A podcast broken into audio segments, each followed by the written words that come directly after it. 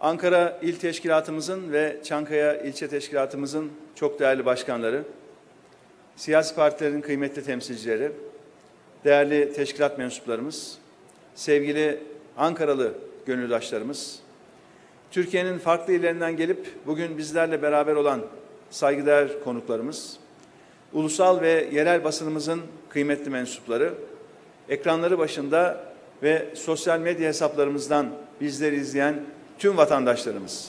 Hepinizi en içten duygularımla selamlıyor. Çankaya İlçe Teşkilatımızın birinci olağan kongresine hoş geldiniz diyorum. Çankaya İlçe Teşkilatımızda görev alan ve görev alacak tüm yol arkadaşlarımıza da şimdiden başarılar diliyorum. Değerli arkadaşlar, bildiğiniz gibi bugün başkentimizdeki ikinci kongreyi gerçekleştiriyoruz. Geçtiğimiz hafta Mamak'taydık. Mamak'ın devası hazır dedik. Ve bugün Çankaya'dayız. Tabii Çankaya benim için de çok özel bir ilçe. Ankara'da doğmuş ve büyümüş bir arkadaşınız olarak okul hayatımı Çankaya'da geçirdim. Hem liseyi hem de üniversiteyi Çankaya'da okudum. O yüzden Çankaya'nın yeri ayrı. Ama Çankaya'nın yeri tüm ülkemiz için de ayrı. Çankaya aynı zamanda tüm Türkiye'nin kalbi. Çünkü Çankaya Gazi Meclisimizin ev sahibi. Çankaya denince aklımıza hep güçler ayrımı geliyor. Yasama, yürütme, yargı ve bu güçler ayrımının da birbirinden gerçekten bu güçlerin bağımsız çalışması aklımıza geliyor. Ne yazık ki bugün güçler ayrılığından artık söz etmek bile mümkün değil. 2017 yılında yapılan anayasa değişikliğiyle beraber tüm yetki tek bir kişinin eline geçti. Her türlü keyfilik artık sıradan hale geldi. Bağımsız işlemesi gereken kurumlarımız adeta Şamaroğlan'ına döndürüldü. Denge ve denetleme mekanizmaları tamamen ortadan kaldırıldı. Bakın şu anda Çankaya'dayız. Çankaya aynı zamanda Anayasa Mahkemesi'nin de evi. Ve iktidar ortakları onun da yani Anayasa Mahkemesi'nin de işlevini yok etmek için ellerinden ne geliyorsa yapıyorlar. Hatırlayın, Sayın Erdoğan yeni sistemle beraber istikrar, ekonomik büyüme ve huzur getireceğini vaat etmişti. O kampanya boyunca bunları defalarca söyledi. Dedi ki şu kardeşinize yetkiyi verin faizle ve enflasyonla nasıl mücadele edilir görün dedi. Hepsi kayıtlarda. Siz yeter ki şu sisteme yani taraflı cumhurbaşkanlığı sistemine oy verin. Görün koalisyonlar devri nasıl bitecek dedi. Değerli arkadaşlar biliyorsunuz bu sistem değişikliğinden önce bu sisteme güzellemeler yapıldı bu partili cumhurbaşkanlığı sistemi gelmeden önce sisteme güzellemeler yapıldı. Her derde çare olacağı anlatıldı. Ve bütün bu kampanya sürecinde yani 2017 anayasa referandumu kampanyasında ve 2018 Cumhurbaşkanlığı seçim kampanyasında defalarca bu milletimizin gözünün içine baka baka doğru olmayan ifadeler söylendi. Ve bunların hiçbirisi tutmuyor şu anda. Bakın, Sayın Erdoğan ne demiş? Türkiye koalisyon tartışmaları olmadan istikrar ve güven ortamı tehdit edilmeden yönetileceği bir döneme girecek. Buna karşı çıkacağım derken dünyanızı da ahiretinizde tehlikeye atmayın demiş. Hepsi kayıtlarda. Biraz önce arkadaşlar kayıtları karıştırmış ama hepsi kayıtlarda. Şimdi gelin değerli arkadaşlar bu işin muhasebesini bir yapalım. Şimdi tabi ahiret muhasebesi bize düşmez. Aslında Sayın Erdoğan'a da hiç düşmez ama orayı çok irdelemeyelim. Peki Sayın Erdoğan'ın taraflı Cumhurbaşkanlığı ihtirasının sonucunda günün sonunda bu sistem bize kar mı ettirdi, zarar mı ettirdi ona şöyle bir bakalım koalisyon tartışmaları olmayacak demişti değil mi? Şu anda bırakın koalisyon arkadaşlar. önce ittifak kurulup sonra seçime girmek bu sistemin artık ürettiği bir mekanizma haline geldi. Ne oldu hani? Siz milletten oy isterken koalisyonlar dönemi bitecek demediniz mi? Defalarca bunu kürsü konuşmalarında, mitinglerde söylemediniz mi?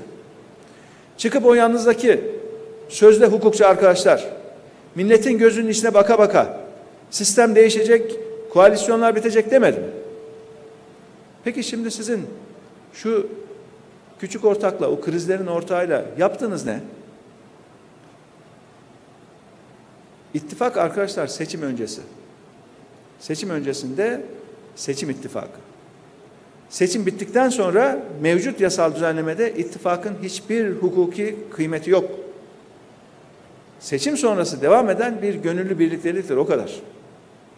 Peki şimdi siz bu milletin gözünün içine bakarak defalarca koalisyonlar bitecek deyip bu sistem için oy isteyip o oyu alıp da cebinize koyduktan sonra bu kurduğunuz nedir? Bu ortaklık nedir? Bunu bir açıklayın. Hepsi kayıtlarda hepsi. Hepsi. Unutturmaya çalışmasınlar. Hepsi kayıtlarda. Bakın bu sistemin muhasebesini yapalım dedik ya. Bu sistemin muhasebesini. Muhasebe ne demek? Nihayetinde muhasebede ki biraz önce Çankaya ilçe başkan yardımcımız da kendisi de e, mali müşavir anladığım kadarıyla hesabı döktü değil mi? Çankaya ilçesinin hesabını artı veren bir bütçe açıkladı. Tebrik ediyoruz bu, bu sebeple. Bütçe artı veriyor. Nakit hazırda da nakit var. İdeal bütçe. Ama bu muhasebenin sonucu. Şimdi şu sistemin yani partili taraflı cumhurbaşkanlığı sisteminin bir muhasebesini yapmak gerekiyor. Şimdi ne oldu? Koalisyonlar bitecek demişlerdi değil mi? Sistem geldi, kendilerini de koskoca ülkeyi de krizlerin ortağı Sayın Bahçeli'ye bağımlı hale getirdiler. Evet, bunu ne yaptık şimdi? Bir zararhanesine yazdık. Muhasebenin zararhanesine. Şimdi ekonomiye bakıyoruz. Ne diyordu? Güven ve istikrar diyordu değil mi? Güven ve istikrar. Bu taraflı cumhurbaşkanlığı sisteminden sonra güven de gelmedi, istikrar da gelmedi arkadaşlar. Mevcut olan ne var ne yoksa da bitti gitti. Şu anda Türkiye'de güvenden bahsetmek mümkün mü? Gençlerimizi biraz önce izlediniz videolardan. Hangi güven? İstikrardan bahsetmek mümkün mü? Tek bir imzayla bir uluslararası sözleşmenin iptaline varacak kadar hukuku çiğneyen bir ülkede istikrardan söz etmek mümkün mü? Hazinenin borcu iki yılda ikiye katladı. Yani Cumhuriyet tarihi boyunca yapılan borç kadar sadece bu iki senede hazine borçlandı arkadaşlar düşünebiliyor musunuz? Cumhurbaşkanlığı sistemi, bu hükümet sistemi, bu taraflı partili cumhurbaşkanlığı sistemi geldi. Akraba bakan göreve getirildi. O gün bugündür bu hazinenin borcu tam ikiye katladı ikiye. Bunu da muhasebede nereye yazacağız? Herhalde kârhanesine yazacak halimiz yok. Onu da gideceğiz zararhanesine yazacağız. Evet. Çalışanlarımızın alın teri olan bütün ihracatçımızın ihracat için çalışan alın teri döken, turizm geliri getiren vatandaşlarımızın alın teri olan 130 milyar dolarlık rezerv veridi. 130 milyar dolar. Bu da iki yılda oldu. Aynı iki yılda oldu. Bunda ne yapacağız muhasebeden? Gideceğiz yine zararhanesine yazacağız. Başka ne oldu? Merkez Bankası'nın yedek akçeleri sıfırlandı. Yıllardır damla damla biriktirilen kara gün parası inanın bir günde sıfırlandı ya. Bir günde 2019'un Ocağı ayında. E bu sıfırlanan rezervde nereye yazacağız? Hemen zararhanesine yazacağız. Faiz de enflasyonda iki haneli rakamlar ulaştı. Yine yazdık zararhanesine. İşsizlik tarihi yüksek oranlara çıktı. Bakın arkadaşlar bugün daha bugün sabah açıklanan işsizlik oranı gençlerde yüzde 26.9 tarihi yüksek bir seviye genç işsizlik. O da TÜİK'in açıkladığına güveniyorsak ha. TÜİK'in açıkladığına güveniyorsak. Öyle ben piyasaya baktığımda yüzde 27 işsiz, yüzde 73 işi olan bir genç görmüyorum. Öyle bir şey yok. Çünkü ne yapıyor TÜİK? İş aramaktan vazgeçen gençlerimizi işsiz saymıyor. Eğer iş arıyorsa, bulamıyorsa işsiz diye sayıyor. Tabii o saydıklarını da nasıl topluyor, nasıl çıkarıyor, rakamları nasıl açıklıyor onların hepsi muamma. Ama açıklanan artık gizleyemedikleri genç işsizlik rakamı dahi bu sabah yüzde 26.9. Bunu muhasebenin hangi hanesine yazacağız? Artan işsizliğe gideceğiz, zarar hanesine yazacağız. Yoksulluk tırmandı. Türkiye'nin dört bir yanından yoksulluk intihar haberleri geliyor arkadaşlar. Yoksulluk intiharları. Ve Rütük bütün televizyon kanallarına yazık gönderdi. Dedi ki yoksulluk intiharlarını haber yapmayacaksınız diye. Onun için az duyuyoruz. Ama şu anda bu toplumun bir gerçeği. E, yoksulluğu muhasebenin neresine yazacağız? Gideceğiz onda zararhanesine yazacağız. Dolar kuru aldı başını gitti. Esnafın, çiftçinin maliyetleri yükseldi. Yazacağız zarar. Tüm ülkede hayat pahalılığı arttı. Vatandaşımızın satın alma gücü düştü. Zarar.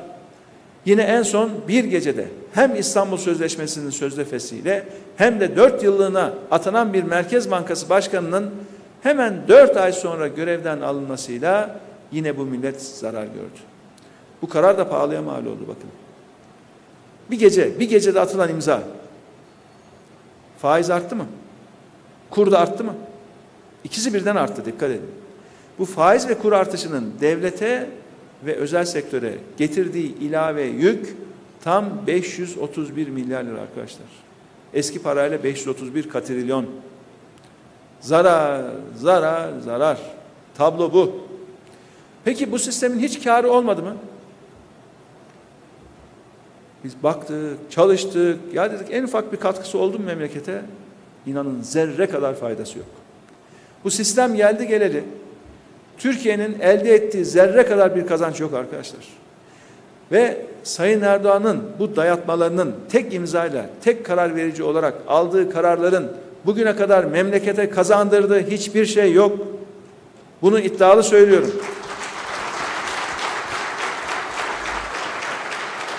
Sabah zarar, akşam zarar. Şimdi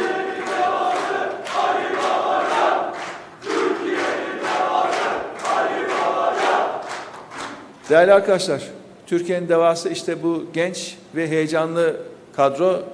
Türkiye'nin devası Çankaya, Türkiye'nin devası Ankara.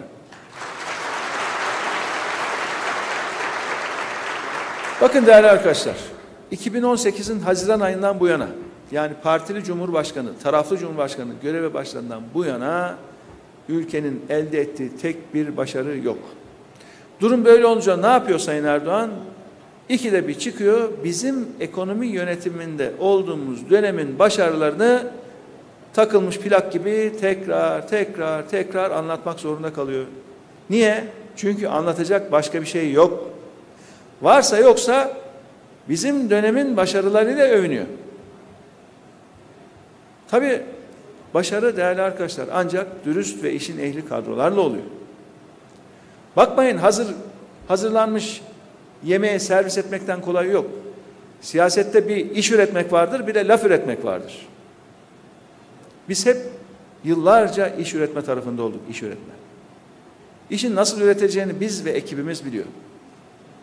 Bizler sistemden ayrıldıktan sonra iş üretecek doğru düzgün kadro kalmadı yanlarında.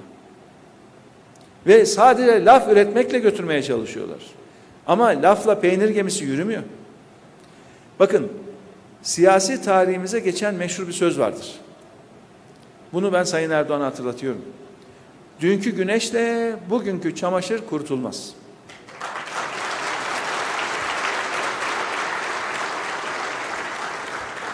Geçmiş başarılarla bundan ta 6 sene, 7 sene, 8 sene önceki başarılarla o başarılarla tekrar tekrar konuşarak şu andaki sorunların üzerinde örtemezsiniz. Siz önce bugünkü sorunları bir konuşmaya başlayın. Önce insanları bir konuşturun, bir dinleyin. Basını öyle susturmayın. Sivil toplum kuruluşlarını, meslek örgütlerini sindirmeyin. Konuşsunlar da size bugünkü sorunları anlatsınlar. Ve değerli arkadaşlar çok açık söylüyorum bakın. Şu andaki sorunlar sadece bir sistem sorunu değil. Bazen dönüyoruz dolaşıyoruz hep sistem sistem sistem diyoruz ama sistem yanlış bir sistem. Mutlaka düzeltilmesi lazım. Mutlaka parlamenter sisteme geçilmesi lazım ama aynı zamanda şu andaki sorunların tam da odağında, kaynağında, kökünde Türkiye'yi yöneten zihniyet yatıyor. Zihniyet.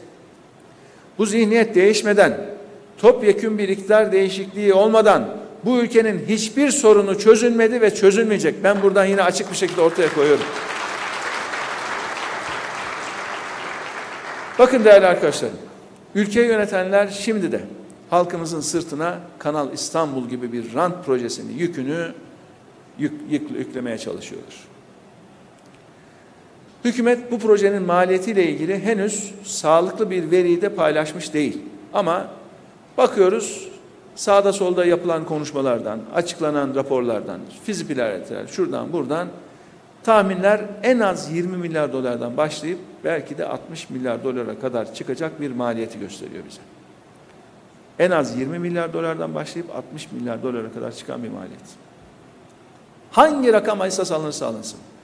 Halkımızın altında yıllarca ezileceği ağır bir borç yükü geliyor arkadaşlar.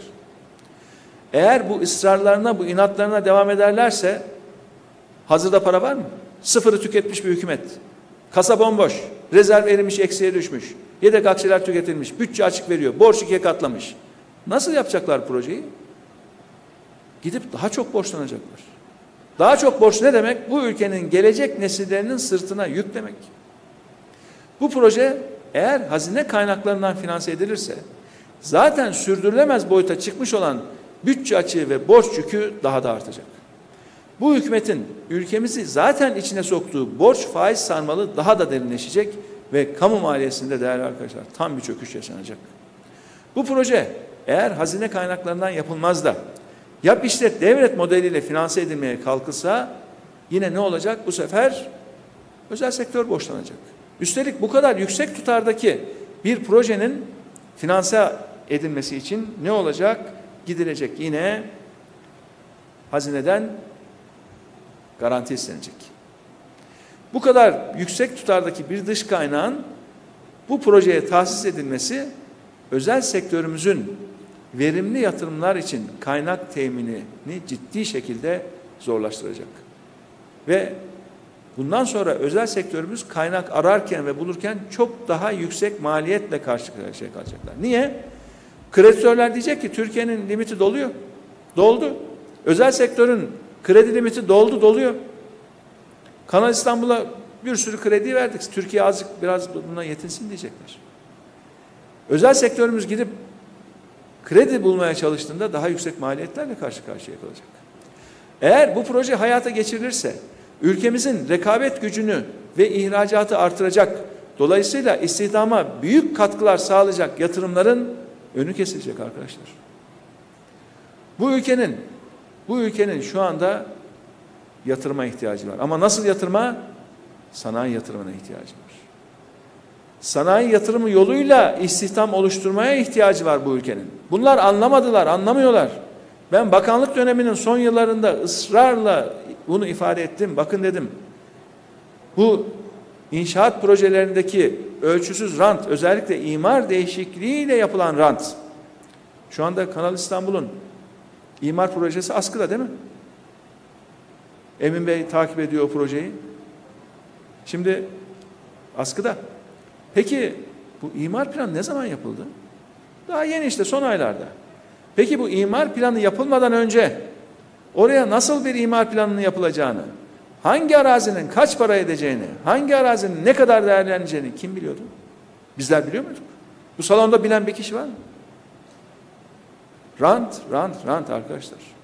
Bakın bu projenin rantı dar bir gruba gidecek ama bu projenin yükü var ya vatandaşlarımızın ve gelecek nesillerin sırtına kalacak. Hesap bu.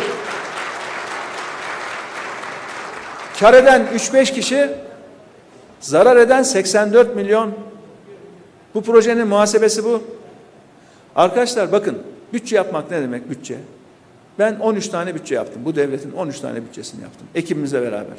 Bütçe yapmak önce önceliklendirmek demektir. Harcama öncelendirme. Yani kaynaklarınızı öncelikle nereye harcamayacaksınız? Bu hükümet olarak zihniyetinizle yansıtır. Önceliklerinizi yansıtır. Bu iktidarın önceliği üretimden, yatırımdan, ihracattan, istihdamdan yana değil arkadaşlar. Ranttan yana, ranttan. Kolay ve hızlı rant elde edip onu 3-5 kişiyle paylaşmaktan, Tercih çok açık bunu koyuyor ortaya. Türkiye'nin şu anda acil ihtiyaçlarından birisi mesela nedir? Ülkenin dört bir yanındaki sulama projelerinin tamamlanmasıdır. Bakın tarım üretimimiz eksiye düştü. Geriliyor.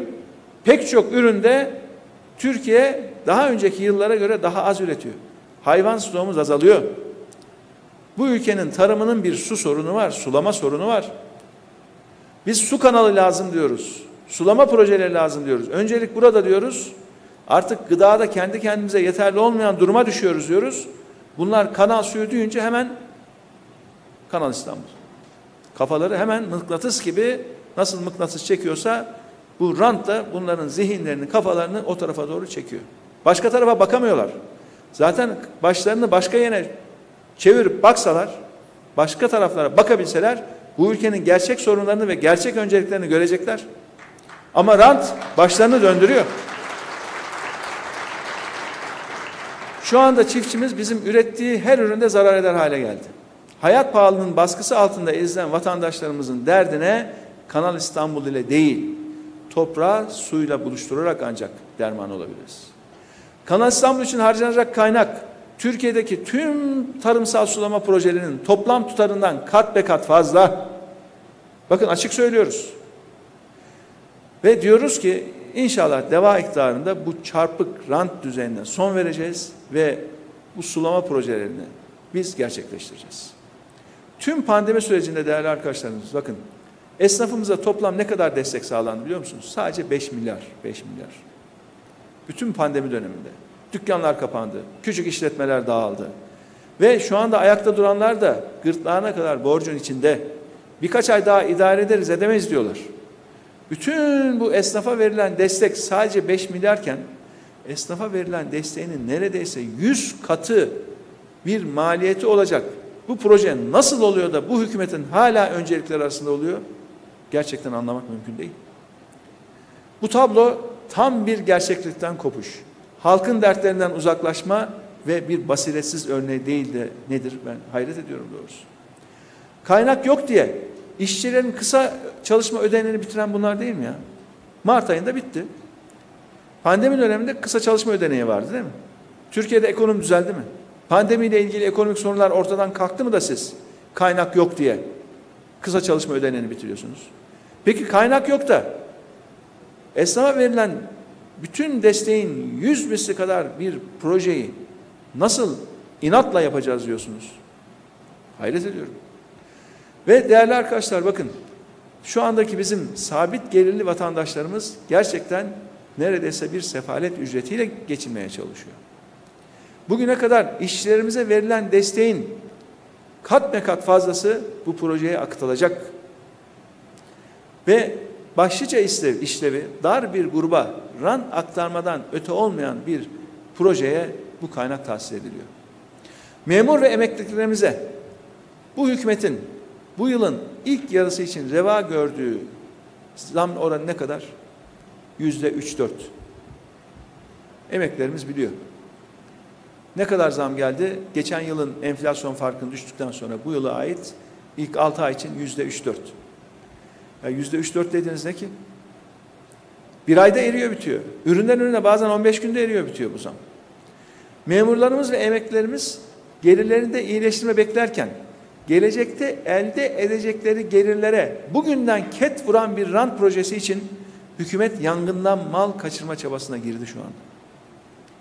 Niye diyorum? Çünkü ne yapacaklar ileride bu proje eğer yapılırsa bunun borcunu ödemek için daha çok vergi salmak zorunda kalacaklar.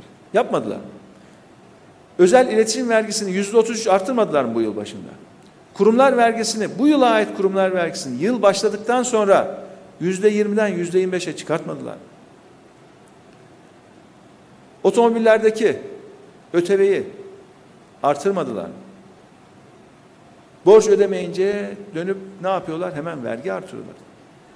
Eğer bunlar devam ederse ileride de vergi artırmaya mecbur kalacaklar. Yani bugün Kanal İstanbul'a harcadıkları, harcayacakları parayı daha çok vergi olarak yine bu vatandaştan ve gelecek nesillerden alacaklar. Bu proje değerli arkadaşlarım Türkiye Cumhuriyeti hazinesine ve bütçesine bir ipotek koyma projesidir. Adını açık koymak lazım. Değerli arkadaşlarım, Kanal İstanbul deyince tabii hemen Montreux Anlaşması'ndan da bahsetmek gerekiyor. Bakın, Montreux Anlaşması 1936 yılında imzalanan ve Karadeniz'in jeopolitik dengelerinin garantisi olan bir anlaşma. Karadeniz bugün eğer bir barış denizi ise bunda Montreux'un rolü büyüktür. Ülkemiz 2. Dünya Savaşı'nda ve Soğuk Savaş sırasında eğer zarar görmediyse Montreux'un bunda büyük katkısı olmuştur. Ben buradan hükümete bir kez daha seslenmek ve uyarmak istiyorum. Dışişleri Bakanlığı yapmış, Avrupa Birliği Bakanlığı yapmış bir arkadaşınız olarak da bu uyarmaya kendimi mecbur hissediyorum. Çünkü riskler görüyorum. Bugünlerde gittikçe artan Rusya ve Ukrayna arasındaki gerilim dikkate alındığında Karadeniz'deki dengeleri ve ülkemizin uzun vadeli güvenliğini ve çıkarlarını korumak için Montreux Anlaşması'nın tavizsiz bir şekilde uygulanması gerekmekte.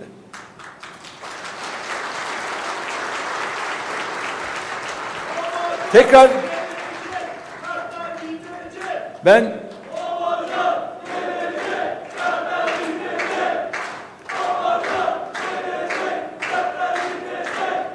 Deva kadroları olarak inşallah arkadaşlar hep beraber geleceğiz ve hep beraber bu ülkenin sorunlarına deva olacağız. Kadro olarak hep beraber. Bakın ben buradan ben buradan Sayın Erdoğan'a seslenmek istiyorum. Hükümeti uyarmak istiyorum. Sakın ola, sakın ola kısa vadeli hevesler peşine düşüp bölgenin jeopolitik dengelerini bozmayın diyorum. Onlar ne dediğimi iyi anlıyorlar. Değerli arkadaşlar, bakın bütün bu olanlara rağmen yandaş televizyon kanallarına ve gazetelere bakarsanız ayrı bir dünya var. Bir sanal alem var orada. Yükselen döviz kurunun çiftçiyi hiç vurduğunu görmüyoruz o medya kuruluşlarında. Zaten emeklimiz her gün başka müjdeyle uyanıyor. Hükümet salgında ekonomiyi de çok iyi yönetiyor. Esnaf halinden memnun.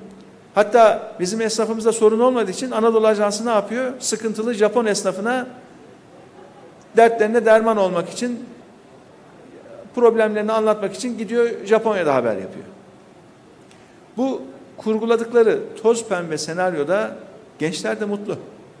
Oysa bakın arkadaşlar geçen çok ilginç bir tabloyla karşılaştık. Ülkemizi olumsuz göstergelerde zirveye taşıyan olumlu göstergelerde de diplere sürükleyen hükümetin bir muhasebe sonucuyla daha karşı karşıya kaldık. Dünyadaki mutluluk ölçüsüyle sıralanmış ülkeler var biliyorsunuz. Her yıl yapılan bir mutluluk araştırması var. Ve bu mutluluk araştırmasında Türkiye son yıl tam 104. sıraya düşmüş durumda. Geçen seneye göre böyle 10-15 ülke daha aşağı düşmüşüz ha bir yılda. Yani vatandaşlarımız Ganalı, Nijerli, Gambiyalı insanlardan bile daha mutsuz yaşıyor bu ülkede. İşte diyorum ki muhasebeniz bu. Türkiye'yi getirdiğiniz nokta bu. Çünkü bu iktidar yüzünden ülkemiz neşesini kaybetti. Hayatiyetini kaybetti. Biz sokakta, çarşıda, pazarda, markette bunu görüyoruz arkadaşlar. Kimsenin yüzü gülmüyor. Ben buradan yine Sayın Erdoğan'a seslenmek istiyorum. Bakın, üç gün önce YouTube'da genç bir ekibin hazırladığı bir belgesel yayınlandı. Ve bu belgeselin altında da yine gençlerimizin yorumları var. Binlerce, on binlerce yorum. Gerçekten bu yorumlar benim içimi parçaladı. Gençlerimiz umutsuz, karamsar, ne hayat hikayeleri var, neler neler var. Okudukça böyle bir roman gibi insanı içine çekiyor. Ama hepsi gerçek. Hepsi gerçek hayatlar bunların. Ve ben diyorum ki yine buradan Sayın Erdoğan'a sesleniyorum, hükümete sesleniyorum. Evet artık sokağa çıkamıyorsunuz. Esnafımızla, vatandaşlarımızla yüz yüze gelmeniz mümkün değil. Bizim yaptığımız gibi Cizre'de bir kıraathanede gençlerle oturup çay içmeniz de mümkün değil. Ama diyorum ki hiç olmazsa şu belgeselin altındaki yorumları okuyun. Bunu evinizde otururken yapabilirsiniz. Öyle çarşıya, sokağa, pazara çıkmaya ihtiyaç yok. Oturun bir akşam şöyle bir saatinizi harcayın. Ve bunu okuyun da ülkeyi ne hale getirdiğinizi bir görün ya. Gençlerimizin hayallerini nasıl kararttığınızı görün. Ha bu dönemde hiç mi mutlu kesim yok? Çok küçük de olsa var ama işte onlar da nerede? Sayın Erdoğan'ın etrafında. Hemen yakın çevresinde. Sağa dönse mutlu, sola dönse mutlu zannediyordu ki ülke mutlu. Öyle değil. Onların da maalesef tabii hala belki düzgün birkaç arkadaş olabilir oralarda ama maalesef bunların da çoğunun artık gözü, gözü ranta dönmüş durumda. Biliyorsunuz bir de bunlar ne yapıyorlar? Bu yönetim ve propaganda aparatlarını almışlar ellerine bir etiketleme makinesi var. Ellerindeki etiketleme makinesini kullanıyorlar. Ne yapıyorlar etiketleme makinesiyle?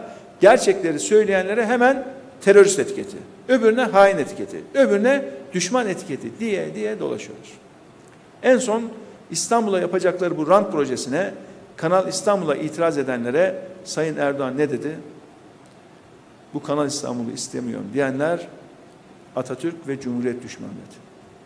Hainmiş, düşmanmış, şuymuş, buymuş. Ya bunlar ne kadar ağır kelimeler ya. Ölçüsüz, hesapsız. Ama biz artık bu lafları ciddiye almıyoruz. Bu laflara herkes gibi gülüp geçiyoruz artık. Ona düşman, buna hain diye diye sonunda o da işte İstanbul'a yapılan ihanetin sorumlusunu bulmuş. Ama vazgeçmiyor. Huylu huyundan vazgeçmiyor. Değerli arkadaşlar, şu anda ülkeyi yönetenler en ufak bir eleştiriyi görünce etiketleme çabasına girdiler ve gerçekten ülkeyi farklı bir döneme doğru sürüklediler, sürüklüyorlar. Şu anda ülkeyi yönetenler en ufak bir eleştiriyi görünce etiketleme huylarını bir türlü bırakmadılar. Ya hain deyip duruyorlar ya da hemen bir dava açıyorlar. Ülkemizi öyle kötü bir kabusa sürüklediler ki gençler sosyal medyada bir şey paylaşmak istediğinde sabaha karşı evimizi polis basar mı diye kara kara düşünüyorlar. Korkuyoruz diyorlar. Liseli, üniversiteli gençler fikrimi yazarsam ileride işe girmemde, para kazanmamda, yuvamı kurmamda sorun olur mu diye düşünüyorlar. Ülkemizin her şehrinde, her sokağında gençlerden bunu duyuyorum. Biliyorsunuz ceza kanununda bir madde var. Ne maddesi bu? Cumhurbaşkanına hakaret suçu maddesi. Hani küçük çocuklar böyle önümüze gelene bir tekme oyunu oynar ya. Tam o hesaba dönmüş durumda. Vermiş avukatlarına talimatı ne yapıyor onlar? Her önüne gelene hakaret davası açıyorlar. Bakın Sayın Erdoğan daha önce ne demişti? Demişti ki ben alışılmış bir cumhurbaşkanı olmadım, olmayacağım demişti. Doğru. Gerçekten de olmadı. Kendisinden önceki üç cumhurbaşkanımıza bakalım. Rahmetli Demirel, Sayın Sezer ve Sayın Gül toplam 21 yıl görev yaptılar. 21 yıl. Bu bu sürede yani 1993'ten 2014 yılına kadar ki bu 21 yıl boyunca açılan hakaret davalarının sayısını topluyoruz.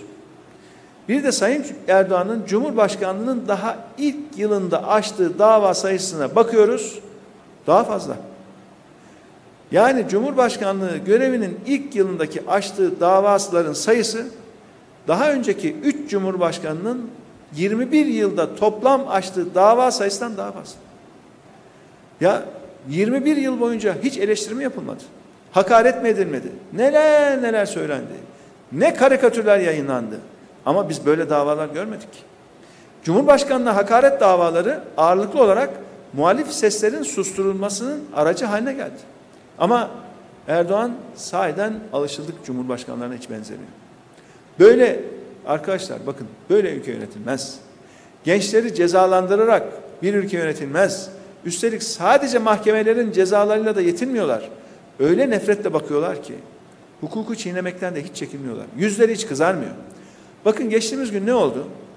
İlgili bakanlık öğrenci yurtlarıyla ilgili bir yönetmelik yayınladı. Yurtta kalmak isteyen öğrencilere Cumhurbaşkanına hakaret etmeme şartı getirildi. Öğrenci eğer yurtta kalırken bu suçlamadan dolayı ceza alırsa bakanlık yurtlarından hiçbirisine alınmamak üzere yurttan atılacak, ilişki kesilecek. Şimdi bu nasıl bir zihniyet ya? Arkadaşlar burada 18-22 yaş arası üniversite öğrencilerinden bahsediyoruz. Gençlerden bahsediyoruz. Hakaret dediklerinin çoğu da böyle ufak tefek eleştiriler ve gençlerimiz elbette ki Cumhurbaşkanına muhalif olabilir. Ne var bunda? Herkes, bütün gençler sizi destekleyecek. Böyle bir şey yok. Bakın gençler üniversiteyi kazanmışlar. Yurt bakıyorlar. Başlarını sokacak yuva arıyorlar. Ama bu zihniyet gençlere bile eğer benim hakkımda olumsuz konuşuyorsan sana yatacak yer yok diyor. Üniversite kazanmış, okul okuyacak ve bakın bu yurtlar vergilerini ödeyen her bir vatandaşın parasıyla yapılıyor. Bu vergilerle yapılan yurtlara giremezsin diyor. Gençleri baskıyla, ayrımcılıkla karşı karşıya bırakıyor. Kamu hizmetlerinden faydalanmasını engelliyor. Çünkü zihniyet şu. Bu yurtlar, bu yurtlar benim yurtlarım. Neredeyse şahsileştirilmiş bir sahiplik hissi var bakın. Ve bana muhalif olanlar bu yurtlarda kalamaz. Zihniyet bu. Geri plan bu. Ben buradan açıklıyorum bakın. Sayın Erdoğan, o yurtlar sizin şahsınızın değil. O yurtlar tüm milletin. Size oy veren veya vermeyen tüm milletin vergileriyle yapılmış yurtlar o yurtlar.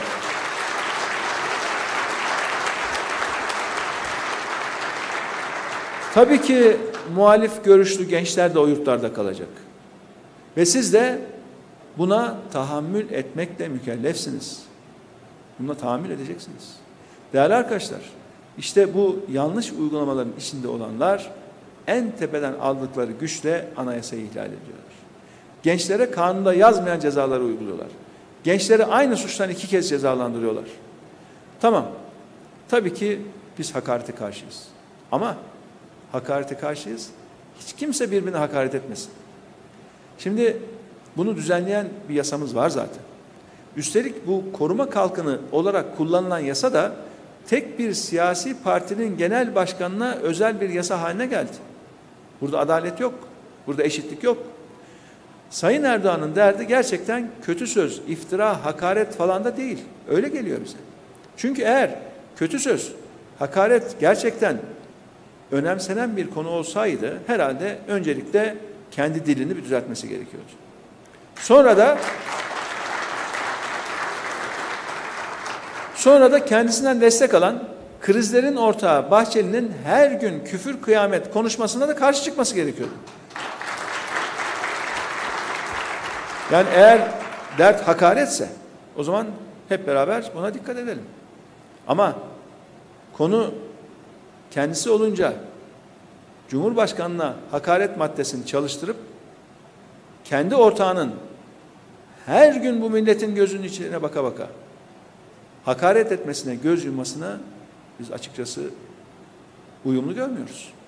Ben daha önce de dedim. Öyle konuşmalar yapıyor ki o krizlerin ortağı. Herhalde Rütü'nün bir 18 artı yasağa getirmesi gerekecek.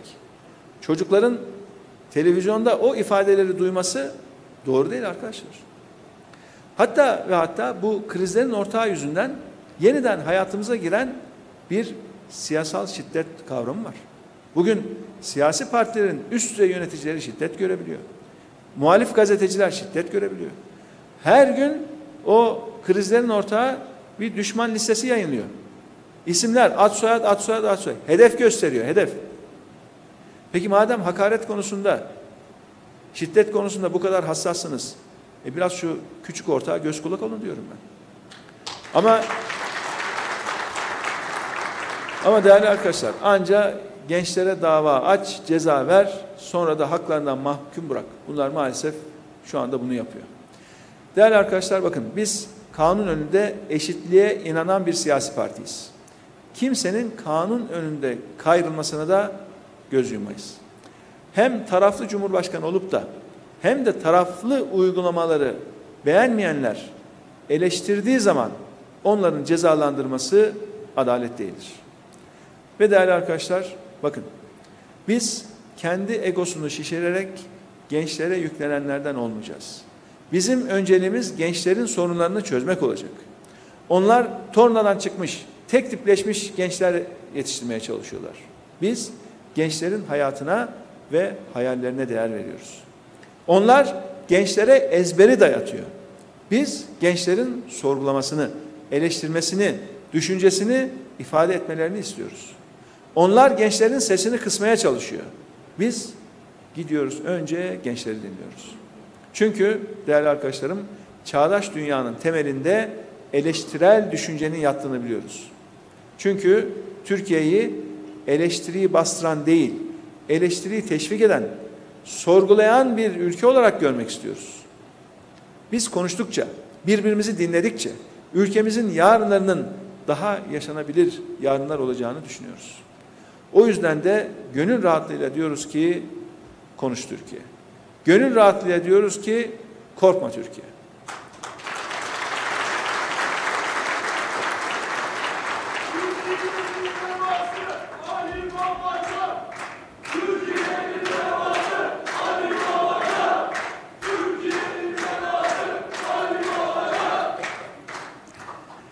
Çankaya'lı gençlerimize tekrar tebrik ediyoruz. Özellikle bu biraz önce hazırladıkları kısa başarılı film için. Değerli arkadaşlar bakın bugün ülkemizde neredeyse her üç gencimizden birisi ev genci. Gençlerin sesini kısanlar onlar için istihdam da oluşturmuyor, oluşturamıyor. İşte biz gençler için istihdamın önünü açacağız. Böylece gençlerin başından işsizlik belasını da def edeceğiz. Bunun için arkadaşlar yatırım gerekiyor. Eğer işsizliği önleyeceksek yatırım. Yatırımın önünü açacağız. Ama yatırım için ne gerekiyor? Güven gerekiyor. Ve biz güveni sağlayacağız. Biliyorsunuz güven nasıl sağlanır? Uzun bir liste oluşturabiliriz ama size en önemli üç maddeyi sayayım. Bir, güveni sağlamak için konuşunca doğruyu söyleyeceksiniz. İki, bir söz verdiyseniz onu yapacaksınız. Üç, size bir şey emanet edildiği zaman o emaneti gözünüz gibi koruyacaksınız. Emanete ihanet etmeyeceksiniz. Şimdi bu hükümete bir bakın. Bu üç soruyu da soruyorum. Bunlarda bir tanesi bile yok. Kimseye güven vermiyorlar. Kim nasıl güvensin ki? Emaneti gözü gibi korumayana kim nasıl güvensin? Yetkiyi tek elde toplayıp hiçbir şeyin hesabını vermeyene kim nasıl güvensin? Bakın aylardır hükümete sorular soruyoruz ama kulakların üzerine yatıyorlar. Biz gerçeklerin peşindeyiz, sormaya da ısrarla devam edeceğiz. Biliyorsunuz Türkiye Merkez Bankası'nın kaybolan rezervlerini bizden duydu. Diyoruz ki çıkın söyleyin. Merkez Bankası'nın döviz rezervine ve yedek akçelerine ne oldu? 130 milyar dolarlık rezerv nereye gitti? Bakın tam 130 milyar dolar arkadaşlar. Merkez Bankası'nın döviz rezervlerinin sıfırlandığına ve eksiye düştüğünü söyleyenlere sahtekar diyor. Ya Merkez Bankası'nın kendi web sitesini açın bir bakın. Kendi web sitesi. Bunlar önüne gelene hakaret davası açanlara bir bakın. Gerçekten ağızlarından şöyle düzgün bir kelime çıkmıyor. Duyamıyorsunuz. Ben hakikati söyleyeyim size. Evet arkadaşlar bakın. Merkez Bankası'nın döviz rezervleri sıfırın altına düştü. Evet Merkez Bankası borçlandı. Şu anda rezervler tamı tamına eksi 60 milyar. Eksi 60. Niye biliyor musunuz? Cumhurbaşkanı ne yapıyor? Sadece cüzdanındaki parayı gösteriyor. Fakat aynı cüzdandaki kredi kartının bir borç batağında olduğunu, kredi kartının artık bloke edildiğinden bahsetmiyor. Merkez Bankası'nın web sitesini açıp baktığınızda 90 milyar dolarlık bir rezerv görünüyor. 90 milyar dolarlık. 90 milyar dolar rezerv görünüyor ama bu rezerve karşı da arkadaşlar tam 150 milyar dolarlık borç var. 150 milyar dolarlık borç. 90'a karşı. Bu borç kime? Bir, bankalara çünkü bankalardan borç almış, emanet almış. İki, swap anlaşmalarıyla dışarıdan borç almış. Üç, benim dediği rezerv aslında hazinenin borç ödemesi için tuttuğu para yarın günü gelince dış borç ödemesine kullanacak. Merkez Bankası'nın kendi parası değil. Yıllarca bu işi yönetmiş bir arkadaşımız olarak söylüyorum. Onun içinde hazinenin parası da var. Ve yarın borç ödemesine gidecek o para. Merkez Bankası'nın kendi rezervi değil. Ve bütün bunları düştüğümüzde 90 milyar dolardan 150 milyar dolar borcu düştüğümüzde rezerv iniyor eksi 60 milyar dolar. Ve değerli arkadaşlar gerçekten ne diyorlar? Bu zorlu dönemde ödemeler dengesi tarafında bir sıkıntıyla karşılaşmamak için planlı ve kontrollü döviz işlemleri yapıldı diyorlar. Yapılan bu döviz işlemlerinin tamamı da piyasa kuralları çerçevesindedir ve hukuka uygundur. Ne dövizin buharlaşması ne de herhangi bir istimar, haksız kazanç, hukuka, ahlakı işlem, hukuka ve ahlaka aykırı bir işlem yoktur diyor değil mi? Sayın Erdoğan ne diyor? Bakın, istismar yoktur diyor, haksız kazanç yoktur diyor, hukuka ve ahlaka aykırı bir işlem yoktur diyor. E tamam o zaman, e niye korkuyorsunuz? Açıklayın. O zaman bu dövizin ne yaptığınızı açıklayın. Madem bu kadar kendinden eminsiniz. Merkez Bankası'nın döviz müdahalelerini kamuoyundan niye gizleyerek yaptınız? Açın bakın internet sitesini. Merkez Bankası'nın en son döviz müdahalesi benim hala görevde olduğum 23 Ağustos 2014'te görünüyor. Düzeltiyorum 23 Ocak 2014'te görünüyor. Ondan sonra hiçbir müdahale görünmüyor. Yani hiçbir şey açıklanmamış. Hani nerede bu kayıtlar? Bu satılan dövizleri ne zaman, kime, hangi kurdan, hangi yöntemden sattınız? Eğer her şey hukuka uygun diyorsanız niye açıklamıyorsunuz? Bakın bir atasözü vardır. Doğru hesaptan kaçmaz. Doğru hesaptan kaçmaz. Bu paraları bakın bu paralar kimsenin babasından miras kalan paralar değil. Değil. Bu paralar bu milletin. Biz onları bu milletin alın teriyle biriktirdik. 28 milyar dolardan aldık rezervleri tam 136 milyar dolara çıkarttık. Biz yaptık onu. Ama inanın anlamamışlar, öğrenmemişler. Şöyle gözlerinin ucuyla bakıp ne yaptığımıza dikkat etselerdi, nasıl bu ülkenin ekonomisini ayağa kaldırdığımızı görselerdi, bugün bu hataları düşmezlerdi, bugün çuvallamazlardı. Dedim ya, hazır yemek önlerine kondu, servisini yaptılar. Mutfağa girmediler. Bakmadılar. Başarının sırrını anlayamadılar. Zaten anlasalar son iki buçuk yılda ülke bu hale düşmezdi. Bu ülke bu kadar derin bir krizin içerisine savrulmazdı. Bir de ne diyorlar arada ya pandemi pandemi. Bırakın onu ya. Pandemiden önce bu ülke krize girdi. Pandemiden önce 2019'da bu ülkenin ekonomisi ancak yüzde bir zor büyüdü. O da rakamlar doğruysa, rakamlara da güven yok. Pandemiden önce siz bu rezervleri eritmeye başladınız. Pandemiden önce iki defa bu ülkede siz döviz krizi çıkarttınız. Pandemiyi hiç gerekçe olarak söylemeyin. Pandemiyi çok iyi yöneten ülkeler var. Görüyoruz o ülkelerin ne yaptığını. Ayrıca Merkez Bankası'nın yedek akçelerini de soruyoruz. Onları da sıfırladınız. Yıllarca biriktirilen yedek akçe. Sıfır. Bunu da nereye, nasıl harcadınız? Onları da soruyoruz.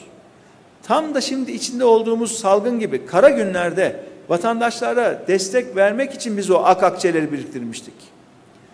Karın belli bir kısmını Merkez Bankası'nın karını her sene bir yere koyuyorduk. Ne olur ne olmaz. Büyük bir deprem olur, büyük bir felaket olur. Bir kaynak gerekir diye. Pandemi öncesinde siz bunu sıfırladınız. Biz bir gün lazım olur diye bir kuruşuna dahi dokunmadık o yedek akçelerin. Bakın ben bunları Sayın Erdoğan'a soruyorum. Akraba bakanınızla el ele verip ak akçeleri harman, har vurup harman savundunuz. Bunu nereye harcadınız? Bunun da hesabını vermek, yanıtını çıkıp açıklamak zorundasınız. Çünkü sizin makamınız sadece tek yetkili makam değil, aynı zamanda tek sorumlu makam. Tek yetki varsa tek sorumluluk da var. Çünkü sizin yüzünüzden kasa boş, sizin yüzünüzden salgın döneminde vatandaşa destek verilemiyor, sizin yüzünüzden salgında yeterli önlem alınamıyor, sizin yüzünüzden esnaf perişan, çiftçi perişan, emekli perişan, işçi perişan, vatandaş perişan, bu ülkenin sanatçıları perişan. Bir de dün ne dedi arkadaşlar bakın, dün gerçekten ya, yani bazen düşünüyorum, yani bu konuşma metinlerini hazırlayanlar, bu konuşma metnini okuyan, acaba hala yani şuur, bilinç var mı yoksa başka bir alemde miler mi diye bazen soruyorum. Bakın dünkü açıklaması.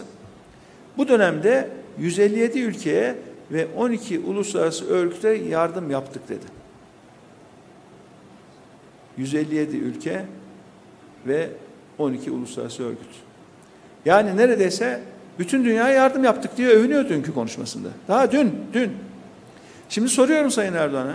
Madem dışarıya yardım edecek kadar para bol, siz öncelikle kendi vatandaşınıza neden yardım etmiyorsunuz? Esnaf borca batmış, kepenkler kapalı, çiftçilerin traktörleri hacizli.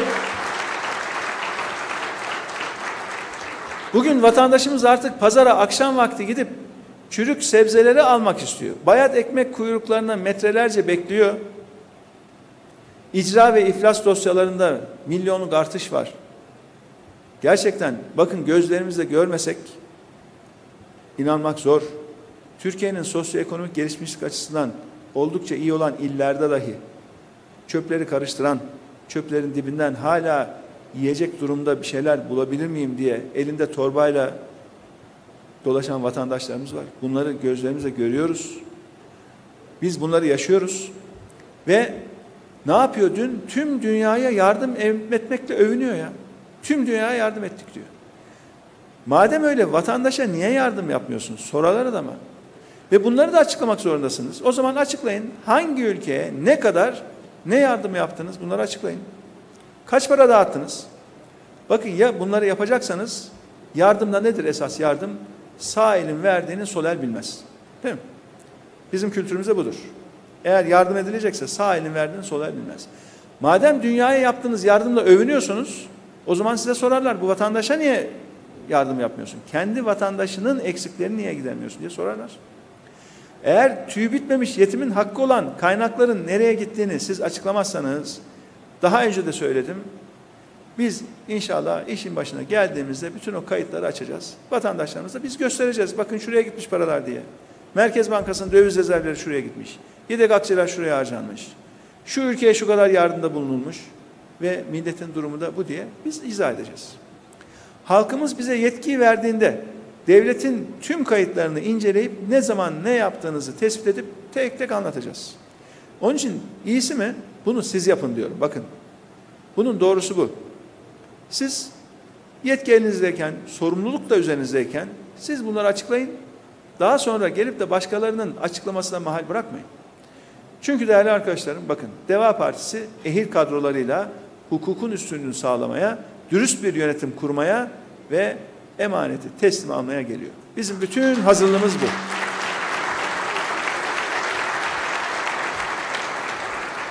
Değerli arkadaşlarım bizler il il, ilçe ilçe gezeceğiz ve hakikatin sesi bizler olacağız. Hükümetin anlattığı artık hakikat değil. Yandaş medyanın anlattığı da başka bir sanal alem. O da hakikat değil.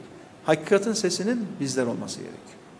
Bu milletin aklıyla, onuruyla, gururuyla alay eden zihniyeti gittiğimiz her yerde milletimize anlatacağız. Aziz milletimize kulak vereceğiz. Dinleyeceğiz. Toplumun gerçek gündeminden asla sapmayacağız. Biz Deva Partisi olarak bu ülkenin tek umudu olduğumuz bilinciyle çalışıyoruz, çalışmaya da devam edeceğiz. Çünkü Deva Partisi kadınlarla, gençlerle, çiftçilerle, emeklilerle, öğretmenlerle, işçilerle, esnafla eşitlik için, adalet için, özgürlük için yola çıktı. Çözüm haritamız belli. Çözümün sözcüsü bizler olacağız. Ayrışmayacağız, ayrıştırmayacağız. Toplumu kutuplara ayırmayacağız. Hep beraber Türkiye'nin yaralarını saracağız. Biz Türkiye'nin haysiyetli insanlar için buradayız. Artık Türkiye'nin devası var, Çankaya'nın devası var ve biz hazırız. Hepinize çok çok teşekkür ediyorum. Sağ olun.